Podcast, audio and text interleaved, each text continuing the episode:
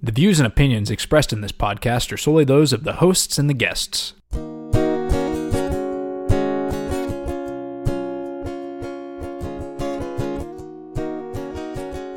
Hello and welcome to Two Millennials One podcast. I'm your host Abby Richmond. And I'm Ethan Gable. And welcome to episode 10. Can you believe we made it to episode 10, Abs? This is quite the feat. I concur. I never thought we'd make it this far. As always, before we get started, please, please, please subscribe to this show. Check us out on Apple Podcasts, SoundCloud, Google Play, anywhere where you get your podcasts. Go ahead and subscribe, like us, give us a thousand stars. We appreciate it. And tell your friends. All right, today's episode, to celebrate our 10th episode, we're going to talk about the most controversial topic of them all. We're talking abortion. Here we freaking go. Why don't you start, Abby? Uh, how do you feel about abortion? I feel that abortion is really up to the woman who is facing the decision. I think that, like, it's not my place to say whether or not a person can have an abortion because I don't know the situation or the circumstances in which this girl is going through. But I do kind of like feel uncomfortable if this child would be able to live on their own and you're wanting to abort it. I think that like if you're thinking about abortion, you should do it as early as possible, but still like it's not my decision. I completely agree. I do not want to make any laws telling people what to do for the most part, and abortion falls into that category for me. I believe there are other options that are better in some circumstances, but I understand adoption and those things don't work in all circumstances, so that's why I do not want to remove a woman's right to have an abortion. But like you said, if you're going to do it, get it done early. I'm not down with the late term abortion thing. And personally, if I was ever in that situation with my significant other, I would definitely try to avoid that at all costs. It's an uncomfortable thought to terminate a pregnancy. However, I don't feel that the government should make laws prohibiting it. Right, because like it's not their job. I concur. And hearing a liberal and an anarchist agree on something, what a treat. As this is a millennial podcast, I looked up some data on how millennials feel about abortion, and I was shocked to find out that our generation, even though it is one of the most liberal generations when compared to Generation X and the baby boomers, millennials are not that liberal on abortion. They hesitate as a whole to be termed as pro life, but as I previously said, they are less liberal on the topic. In fact, a 2017 Quinnipiac poll showed that 49% of millennials supported a ban on abortions after 20 weeks. In that same poll, they found out that 35% of millennials feel that abortion should be legal in all cases, and 9% of millennials feel that it should be illegal in all cases. What do you think, Abby? Do you think there are cases where abortion should be illegal? Where do you fall on that divide, or would you put yourself in the middle of that? Uh, I think that you should probably just not do it if the baby can survive. Late term abortions, I think, shouldn't be acceptable. But then, where do I draw the line of like, what if this baby we find out has a life damaging health defect? What happens if you don't figure that out until the third trimester and then you want to abort the baby? No, that's a fair point. So you would probably put yourself into the category of I wouldn't say legal in all cases, but probably closer on that end. Yeah, I'm not totally okay with it all of the time, but I think that I would lean towards, you know, just don't regulate it because it's not our place. Okay not to head down the religion path again, but how do you feel as a religious person? I know most Christians or people with faith are pretty pro life or pretty anti abortion. How do you square that with your faith? I feel like most Christians that I encounter are definitely like, don't have abortions, that's killing God's creation, and, and are definitely against that option. But I don't really think of having an abortion as doing something like that because, you know, unless the baby is a viable source of life and is already ready to come into the world, then I don't think that it's considered murder or whatever. So I think that my religion doesn't really interfere with my feelings on abortion. So you would say that if a woman or a couple decided to have an abortion because they weren't in a financial place to appropriately raise a child or didn't have the means to, and they aborted the fetus because of those reasons, even though the fetus would hypothetically be a healthy baby, does that not cause some controversy in your mind, or how, do you feel about that situation? I think that, like, if that couple were to have the child and not give it up for adoption or do something different with the child, I think that that baby would grow up just as the parents did and and not have privileges and not be loved because the baby wasn't wanted and it would be born into poverty and so I think that that child's life wouldn't be as good as it could be And if the parents waited until they were financially stable to raise a child, I think that that life would be a lot more ready. You know what I mean? Sure. That actually reminds me of a somewhat uncomfortable, I guess it's a fact, it's an observation we'll go with, that Freakonomics pointed out. Since Roe v. Wade, uh, since abortion has been legal in the early 70s or mid 70s, 18 years after that, the U.S. crime rate started to drop and has been decreasing ever since. And there are a group of people that think that's because the people that typically would commit crimes or be raised in bad homes have been aborted so they don't exist to commit crimes. Hmm. That's an interesting theory. I don't know how accurate it is, but it's interesting. I agree. I think that like if there aren't as many kids being born under the poverty line in which they would have to like steal things to actually have dinner or commit crimes and for desperate measures. Uh, that makes sense. I always thought so. It makes me feel uncomfortable, but it definitely makes sense. I could see that being the case. As far as another poll I saw, in 2015, Gallup showed that 21% of Americans will only vote for political candidates that support their views on abortion. And I mean, we see that all the time about hardcore religious people voting for someone as amoral as Donald Trump because of his supposed views on abortion. Like, we see that people will do some crazy things just on that one issue. Do you agree with that? Is someone about ready to be a voting age? Will that play a part in who you decide to vote for? 110%. I think that if the government does end up regulating abortion, like it's not going to make it stop it's going to make it dangerous. Before it was legal, there were abortions happening and people were dying and it's dangerous. So I don't think that it's a good idea to vote for someone who's going to just say, I know this is a thing that's going to happen, but I'm going to make it illegal. It needs to be legal and safe so that people don't get hurt. I agree. And I think that's exactly why people view that as such an important issue when picking political candidates because you're exactly right. Prior to Roe versus Wade, when it was illegal, dangerous things were being done to abort pregnancies. And not only did that put the baby in harm's way, it's putting the mother in harm's way. And I completely agree with you that it should be allowed and it should be safe. I look as well when I'm deciding to vote for a political candidate. They can't have some crazy view on abortion. I mean, you even looked at the millennial poll where only 9% of millennials feel that abortion should be illegal in all cases. However, there is a political party that runs on that platform that abortion should be illegal. Yeah, that's a big thing you got to consider when you cast a vote. Absolutely. While I'm ripping on said political party, they have an absolute hatred for Planned Parenthood. I never understood this, so for this podcast, I looked this up. The service provides birth control, cancer, and STI screenings, as well as abortions, but abortions only comprise 3% of Planned Parenthood services, and Republicans hardcore want to defund Planned Parenthood.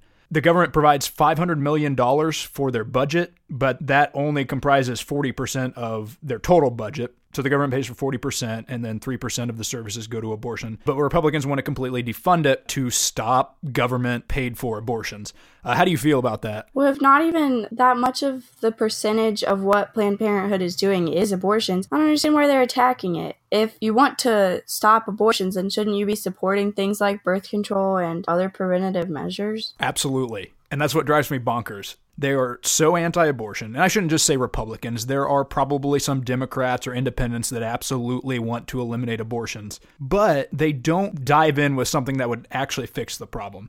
There should be easier access to birth control. There should be easier access to prophylactics. There shouldn't be such a stigma around acquiring those things. And if you provided these for the public, ideally they'd be having safer sex, there'd be less unplanned pregnancies, and there wouldn't be a need for abortion to begin with. But I don't feel that we live in a society where it's easy to obtain birth control or prophylactics or education on safe sex. Would you agree with that as a, a young person in the world? Do you think that information or those items are easy to obtain? I definitely don't think so. I had to go through so many hoops just to get birth control to regulate my periods, and I don't think that that's something that should be happening because you can't say like no you can't have easy access to these preventative measures and then once you have the child that we help make sure that you couldn't prevent against we're not going to let you abort it either. Like you can't have both it doesn't make a lick of sense to me. I think we as a society need to move into the realm of here's all the information, here are the things to have safe sex, and abortion could, for most cases, become just a non issue. Because if you can cut down on the unplanned pregnancies or pregnancies due to rape or all of these things where abortion comes in, if you can reduce them happening in the first place, then abortion is not even an issue. Exactly. If everyone had open access to these things, then like the number of unwanted pregnancies would be going down. And so the need for abortions would also be going down. Stop regulating one of them. No doubt. I don't get the war on Planned Parenthood. I don't get the war on information, being safe, allowing birth control to be bought over the counter, allowing prophylactics to be less expensive or just provided. Um, I know that gets into the whole thing of like what can the government or should the government provide and not provide. But I mean, if you want a society that's not engaging in terminating pregnancies, give us the tools that would not get us into the problem in the first place. Seems like an easy fix. However, I haven't seen anything in my lifetime that has moved us closer to that. Which is sad, but. What can you do, right? Rant about it on a podcast. All right, let's talk about sexual education as you and I both know, in high schools around the country, they practice abstinence only education, which, to give them credit, abstinence is the only 100% effective way to not have an unplanned pregnancy or get an STI. So I'll give them credit on that. However, there have been studies, many studies, that have shown that abstinence only education does not work in the prevention of unplanned pregnancies or STI acquisition, if you will if you don't believe me and you're listening to this, look up the Journal of Adolescent Health. They have several studies on just that, that abstinence only education does not work. Have you been exposed to abstinence only education in your career? It's definitely what they taught when I was in health class and being exposed to sex education. We pretty much just learned about, like, here's how completely awful STIs are, and if you have sex, it's going to be mentally detrimental and it's just a bad decision and like you're gonna end up being in such trouble that it's not gonna be worth it so just avoid it at all costs. We didn't ever really talk about like here's how to be safe and here's how to like go get yourself tested. It was just basically like here's what's gonna happen so don't do it. And that's a state policy. I went ahead and looked this up and schools in Missouri are not required to teach about contraception at all. They don't have to talk about it. However, they must discuss the emotional and psychological consequences of sex. They have to do that, but they don't have to say a word about contraception.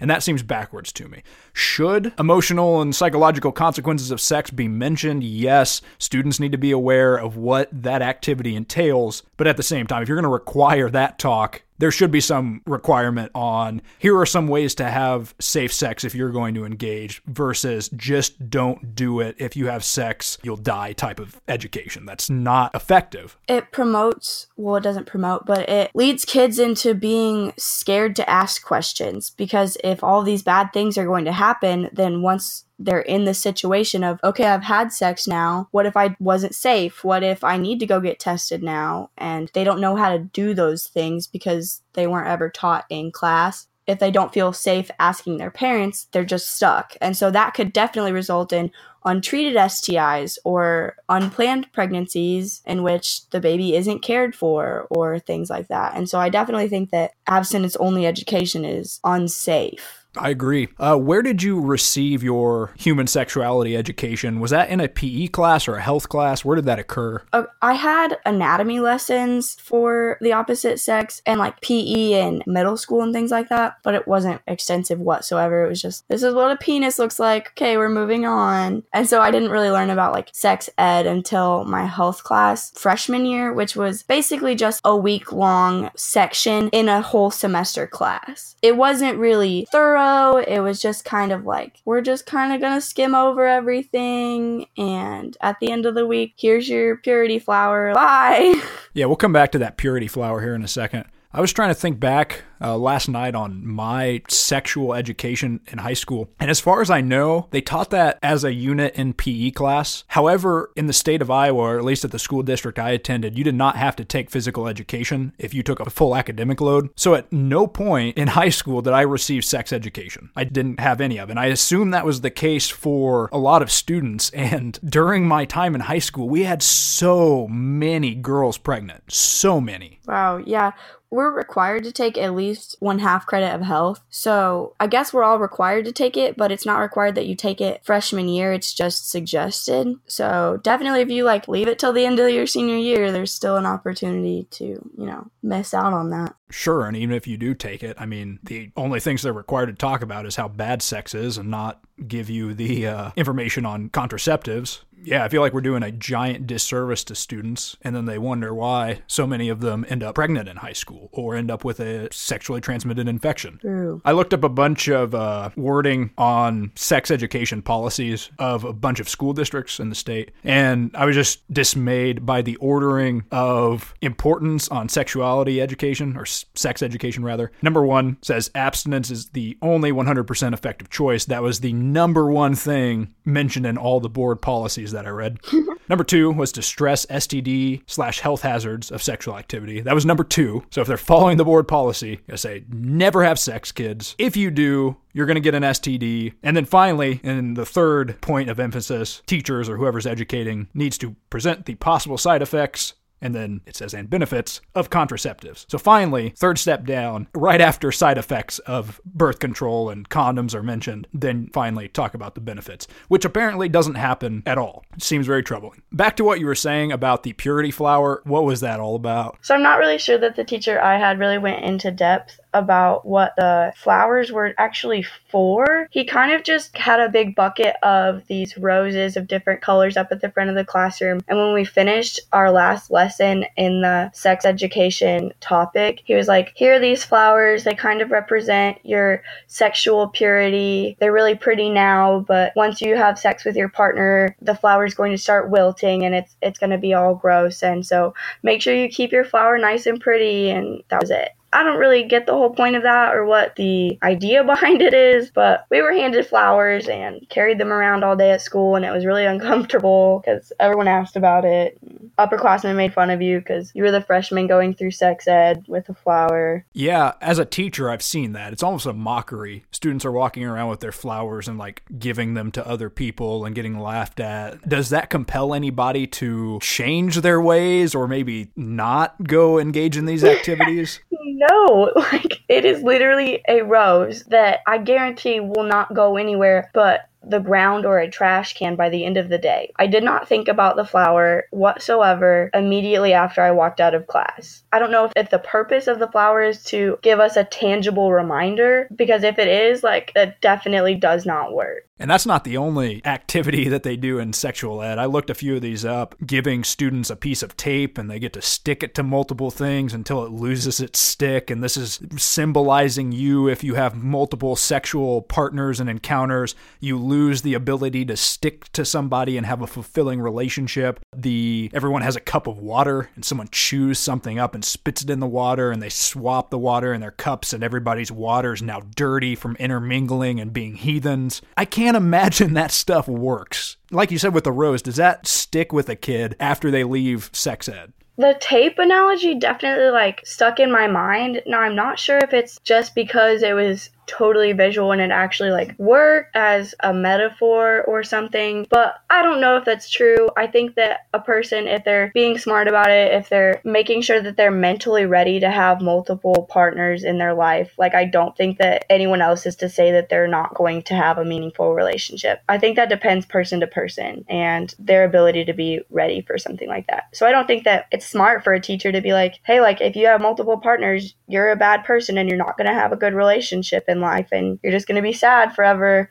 Like, I, I think that's setting someone up for self hatred, I guess. It seems like a terrible idea to present this and only this to the adolescents of America. It's a scare tactic. I get why they're doing it. They have this puritanical idea that everyone's going to wait till marriage to have sex. That's not reasonable. In a perfect world, does that happen? Sure, but not in this world. And to pretend that if we give students roses and don't educate them about condoms and birth control and safe sex, that they just won't do it and everything will be fine. That seems to be the worst way to approach things, and we have the results of it. It is ineffective. There are teenage pregnancies all over the place, there are sexually transmitted infections going around. We've got to change how this is done. Another part of sex ed, at least at the school that I went to, is it's strictly hetero couples. They only talk about male female relationships and that's the only kind of education we get. Oh, absolutely. And that's a huge sticking point and that's becoming more and more of an issue.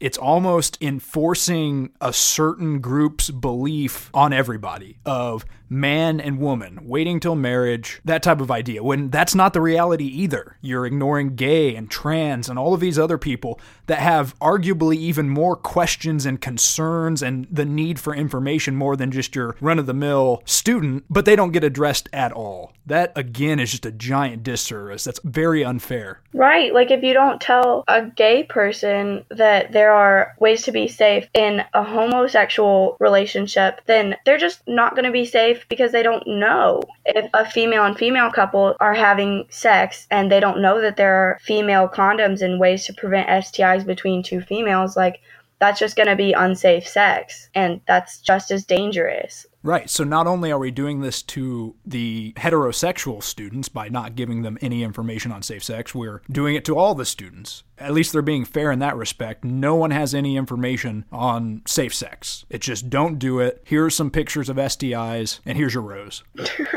so helpful. Yep. Very effective. So, for all these people listening that have made it to this far that are just sad about the world and sad that we're advocating abortion and safe sex information and education, here's another surprising fact about millennials. Millennials, as a generation, have less sex than previous generations. In fact, the CDC, the Centers for Disease Control, showed in a 2017 study that people between the ages of 15 and 19, only 42% of women and 44% of men had said that they had had sex at that point in their life, between 15 and 19. Whereas in the year 1988, that was 51% of women and 60% of men. So despite millennials coming off as this like hookup culture and sexually deviant and sexually liberated and free, we as a generation are not engaging in sex at that age, at those young ages where typically people think that's going to happen. We're doing it less anyway. Holy cow. That's actually really surprising to me. I think it's surprising to a lot of people. It was surprising enough to me where I had to immediately look up why this is happening.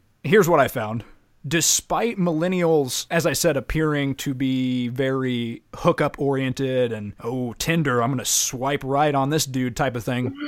Apparently, here are some of the reasons. Millennials are more strategic when they date and look for partners, and technology has facilitated that. Whereas before, I mean, it was just you and everybody you knew. There's less discretion. With technology, we're able to pinpoint things that we like in people. Also, because we're just a busier generation in general, and I know you've spoken to that in previous podcasts of just how busy everybody is at all times. So that has cut down on the number or the percentage apparently. So busier and more strategic courtesy of technology are the reasons why millennials are having less sex. I definitely think that makes sense because if you can be picky, I guess is the word I want to use, then it's going to allow you to definitely narrow down, you know, who you want to be with and like why. And it allows you to definitely choose, like, this is the partner that I want to be with. And so I think that it definitely makes sense. Yeah, along with that, they were kind of tearing down the hookup culture of our generation and saying that even though it does appear to be a hookup culture, ultimately, even us, the drained, empty millennials that are just tuned into technology and soulless and everybody needs an award and are just vapid and destroy everything, even us, when we date, when we hook up, when we talk to people, we are ultimately looking for a long term relationship or looking for someone to be with with. That has not been lost in our generation.